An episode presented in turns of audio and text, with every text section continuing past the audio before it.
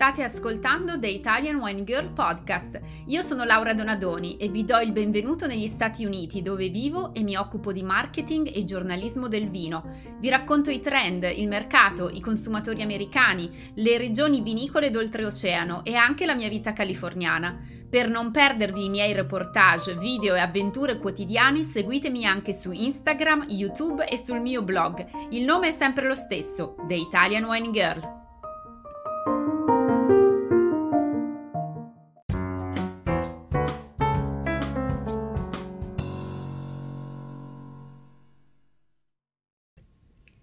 Benvenuti in un nuovo episodio di The Italian Wine Girl Podcast. Questo sarà l'episodio conclusivo della seconda stagione e um, ci ho pensato molto prima di registrarlo e di decidere su come e se farlo, appunto. Poi ho scelto di avere fiducia nella capacità vostra, dei, dei miei ascoltatori, di, di accogliere anche le mie vulnerabilità in questo momento.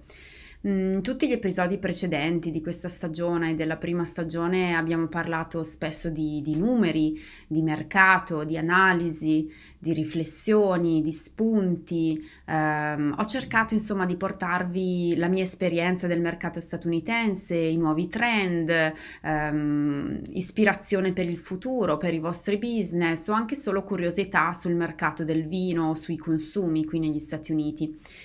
E sapete che da qualche, da, da, negli ultimi episodi, insomma, abbiamo parlato per forza di questa pandemia del coronavirus che ha stravolto le nostre vite, quindi non potevo assolutamente ignorare la cosa. E eh, ho cercato di dargli un senso e di ehm, instillare comunque positività in voi eh, di guardare al futuro, di cercare comunque delle soluzioni eh, per i vostri business o anche solo mh, mm, per vostro diletto, per chi non ha un business, eh, per guardare con fiducia comunque alla fine di questa, di questa crisi. E mh, mm, non ho cambiato i miei sentimenti assolutamente, ma ho pensato che forse l'episodio conclusivo di questa stagione non doveva essere un altro elenco di numeri, di strategie o di spunti, non doveva essere essere insomma solo orientato al business perché innanzitutto e prima di tutto tutti noi, io che registro questo podcast e voi che mi ascoltate eh, di là dall'oceano perché un podcast in italiano verrà ascoltato sicuramente da molte più persone in Italia che nel resto del mondo, siamo tutti esseri umani. E mi sa che questa grande pandemia ce lo sta ricordando, un po' come un, con uno schiaffone, no? Uno schiaffone in faccia e la nostra testa sta girando perché questo schiaffone è forte, violento. E quando si fermerà, la nostra testa si fermerà, allora dovremo prendere una decisione, dovremo decidere che direzione prendere e ripartire ehm, sulla base di un mondo cambiato, senz'altro. Mm, che porterà probabilmente cose anche positive, come abbiamo mm, appunto elencato nello scorso podcast, ehm, nello scorso episodio. E, e, ci lascerà sicuramente delle cicatrici e delle, delle sofferenze che per, per essere superate insomma richiedono tempo. E allora ho pensato in questo episodio di raccontarvi un po' cosa, cosa faccio io, eh, come è cambiata la mia vita qui per il coronavirus, ehm, i miei alti e bassi, i miei sbalzi di umore, eh, cosa succede n- nella mia famiglia, eh, come sto vivendo appunto l'incertezza anche per il mio business, per la mia agenzia di comunicazione e come stanno anche reagendo gli Stati Uniti in termini di sussidi economici piuttosto che appunto anche la popolazione. Eh, sapete che io sono di Bergamo, l'ho raccontato anche negli altri episodi o l'avrete letto, eh, la mia famiglia, quindi mh, mm, mio padre, mia madre, mia sorella si trovano a Bergamo e anche tutta la famiglia di mio marito che anche lui eh, proviene dalla stessa città. Eh, Bergamo è stata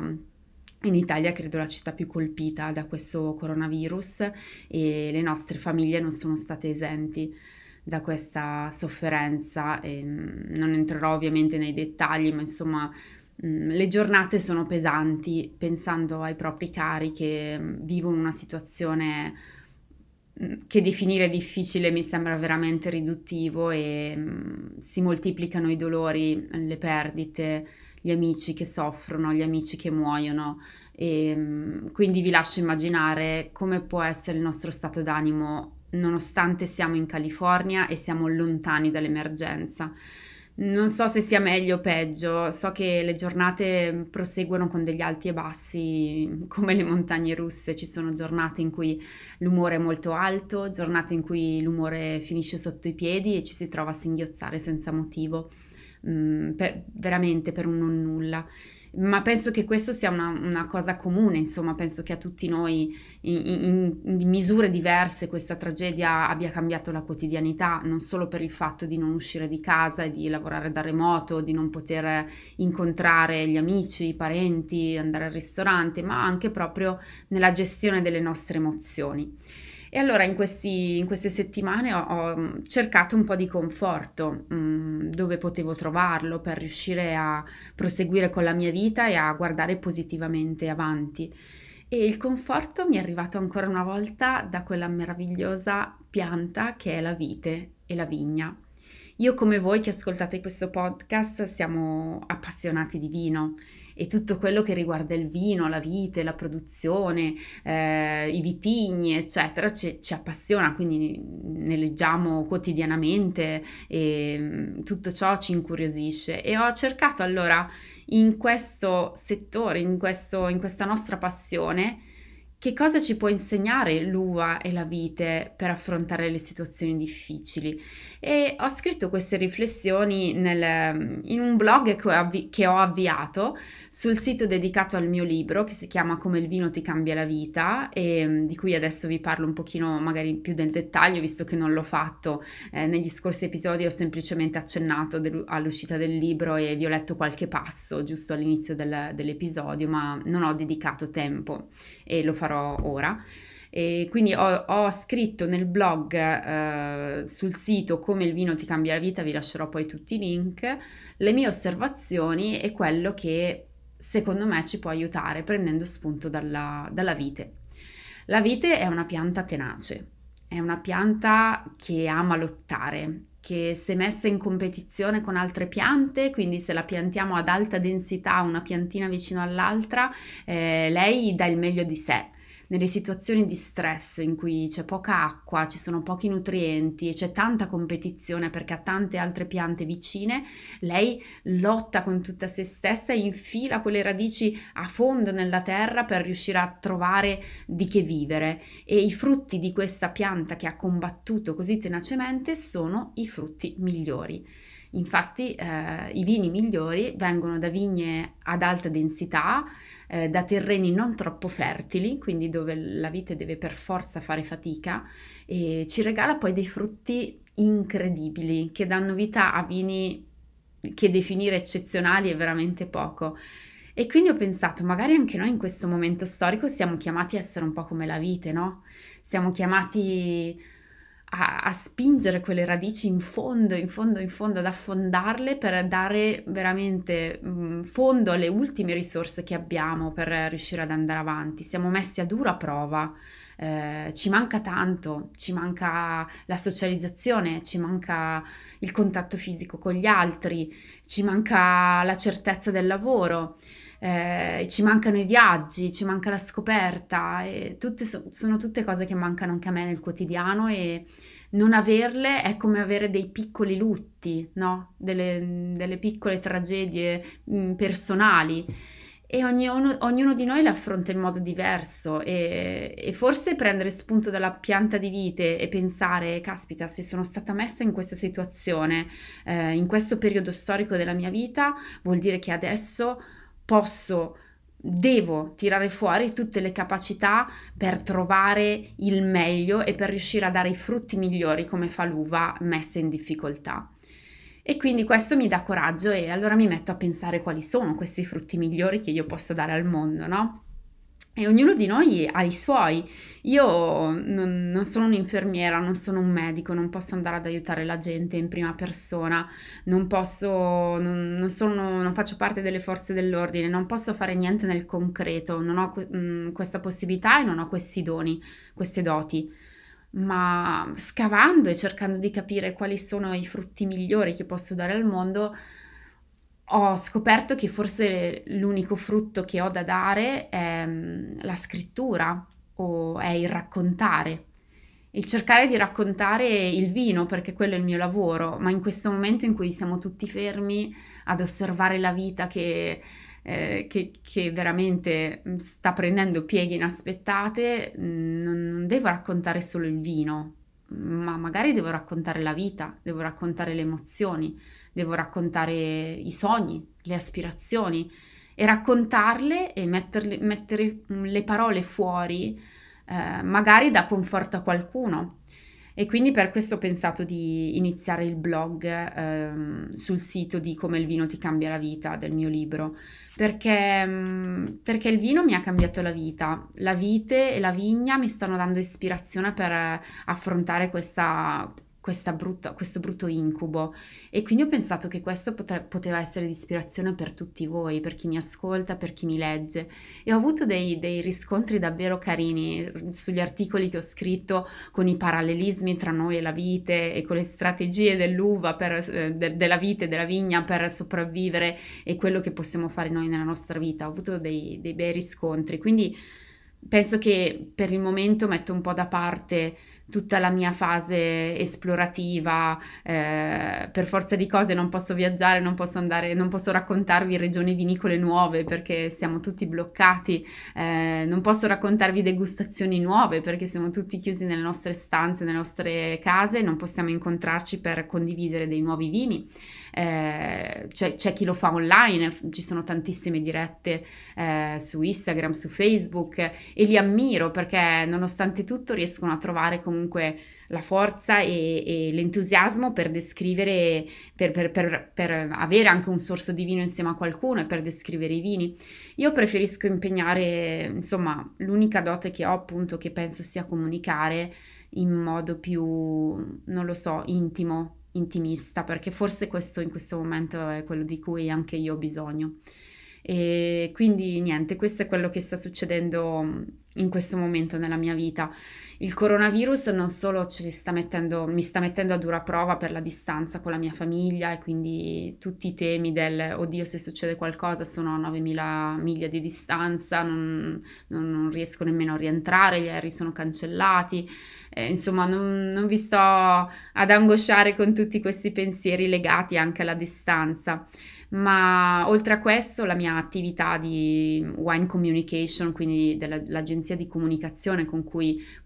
che utilizzo per promuovere eh, i vini italiani qui negli Stati Uniti, organizzare eventi, degustazioni, seminari, è ovviamente in stand by, tutto è stato cancellato per il momento mh, mm, fino a data indefinita. E quindi anche mi trovo nell'incertezza a gestire anch'io la, mm, l'emozione del non sapere quando ripartirà, se ripartirà e nel riuscire a barcamenarmi da qui a quando ripartirà a livello economico con i miei collaboratori, i miei dipendenti. Quindi c'è questo, c'è anche questa componente che molti di voi che mi ascoltano sicuramente condividono e uh, stanno provando in questo momento. E poi c'è il mio, come si dice, il mio figlioccio, lo chiamo così perché il libro che ho scritto, Come il vino ti cambia la vita, è un po' come un figlio per me perché è il mio primo libro e come si dice ogni scarrafone è bello a mamma soia, eh, anche per me il mio, il mio libro è il mio scarrafone. E per il mio scarafone avevo pensato un sacco di cose belle, nel senso che mh, mm, dovevamo fare una bellissima presentazione a Milano con Oscar Farinetti che mi ha scritto la, la prefazione, una prefazione bellissima. Avevamo organizzato delle degustazioni meravigliose con tutti i produttori di cui racconto la storia, eh, sia a Milano, sia a Vinitali, sia nei vari territori da cui provengono queste persone meravigliose. Ovviamente tutto è stato cancellato e addirittura l'editore ha deciso di non uscire uscire con il libro adesso, almeno la versione cartacea, perché ovviamente le librerie sono chiuse e, e insomma è, è, complicato anche solo distribuire il libro, eccetera. E quindi abbiamo deciso anche giustamente di mettere in stand-by la cosa. Il libro è disponibile in versione digitale su Amazon perché diciamo quel treno non siamo riusciti a fermarlo, nel senso che ormai i diritti erano venduti e loro l'hanno quindi pubblicato in versione digitale su Amazon, è disponibile eh, ma per me non è ancora uscito, insomma questo parto per me non si è ancora eh, verificato, quindi c'è questa versione digitale, ma per me diciamo la consacrazione sarà quando potrò eh, vedere le copie stampate che io non ho ancora visto perché sono qui negli Stati Uniti e ci sono, ma non, non, non ne ho neanche una per me. E quindi quando lo vedrò uscire e potrò raccontarlo alla gente, perché questo è l'obiettivo, il mio libro non l'ho scritto per, perché sia negli scaffali delle librerie, ma l'ho scritto per portarlo nella, tra la gente, per portare le storie che narro nel libro tra le persone, per, perché siano di ispirazione, perché qualcuno ci trovi qualcosa per sé in quelle parole che ho scritto. E, e per il momento quindi me le trattengo, sono qui che non, non vedo l'ora eh, che tutto finisca per venire in Italia, per riuscire finalmente a tornare nel, nella mia bella Bergamo e a riabbracciare tutte le persone che mi mancano terribilmente da qui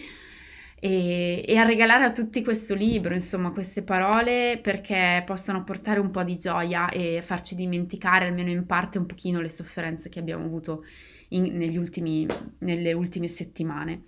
Quindi per ora con l'editore mm, rimand- abbiamo rimandato tutto a giugno, sperando che mm, nei primi di giugno la situazione sia più tranquilla, io riesca appunto a uscire con il libro e a venire in Italia per, eh, per raccontarvelo in giro per l'Italia eh, e niente, quindi per il momento è in stand by. Allora mi sono dedicata un po' al blog in italiano, sto scrivendo questi articoli di cui vi ho parlato, sto sistemando il blog in inglese con tutti i reportage, eccetera, e anche lì sto scrivendo qualche riflessione in inglese. Sto lavorando a un libro che per il mercato statunitense è ancora un po' top secret perché sono ancora nelle fasi progettuali. Eh, sto registrando, vabbè, podcast, qualche video per il canale Instagram, per YouTube ehm, e sto facendo tantissimi corsi online, mh, mm, frequentando tantissimi corsi online perché penso siano una risorsa veramente utile in questo periodo, eh, cercando di imparare più cose possibili, dall'economia a mm, personal branding, a ulteriori corsi di marketing che completano la mia formazione eh, e poi sto leggendo libri che non avevo tempo di leggere prima. Io sono un amante degli audiolibri in realtà e infatti sto anche lavorando all'audiolibro per il mio libro, quindi ci sarà anche la versione audio se Dio vuole quando abbiamo finito. E, e quindi sto prendendo veramente questo tempo come arricchimento personale e spero che anche voi lo stiate facendo chissà che magari mm, ascoltare questo breve podcast di condivisione ehm, vi, abbia, vi, abbia, lietato almeno per 20 minuti la giornata, che, giornate che sono infinite no? in quarantena perché almeno io non riesco molto a dormire, mi alzo presto e ora che arriva sera insomma ehm, le giornate sono lunghe soprattutto quando non puoi incontrare altre persone. Per quanto riguarda in generale la situazione qui negli Stati Uniti, io devo dire in California siamo abbastanza fortunati per il momento, se si può definire fortuna, perché qui a San Diego dove vivo non ci sono tantissimi contagi e i casi, i decessi sono ancora veramente pochi per un'area metropolitana che conta quasi 3 milioni di abitanti.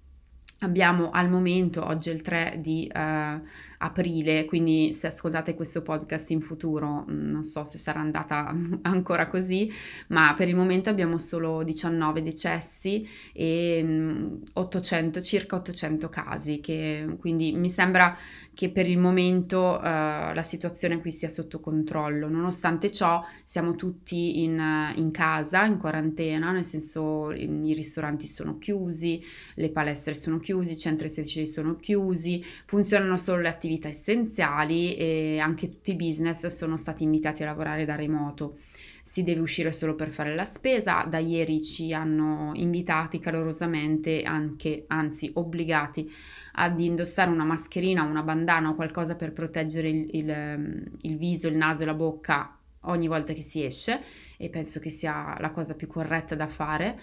E a livello federale eh, la situazione è un po' diversa perché qui negli Stati Uniti il governo federale non può imporre lockdown, sono poi i vari stati che eh, prendono queste decisioni. E ci sono 12 stati che hanno deciso di ignorare la questione e di andare avanti con le loro attività senza prendere misure per cui non so questo cosa porterà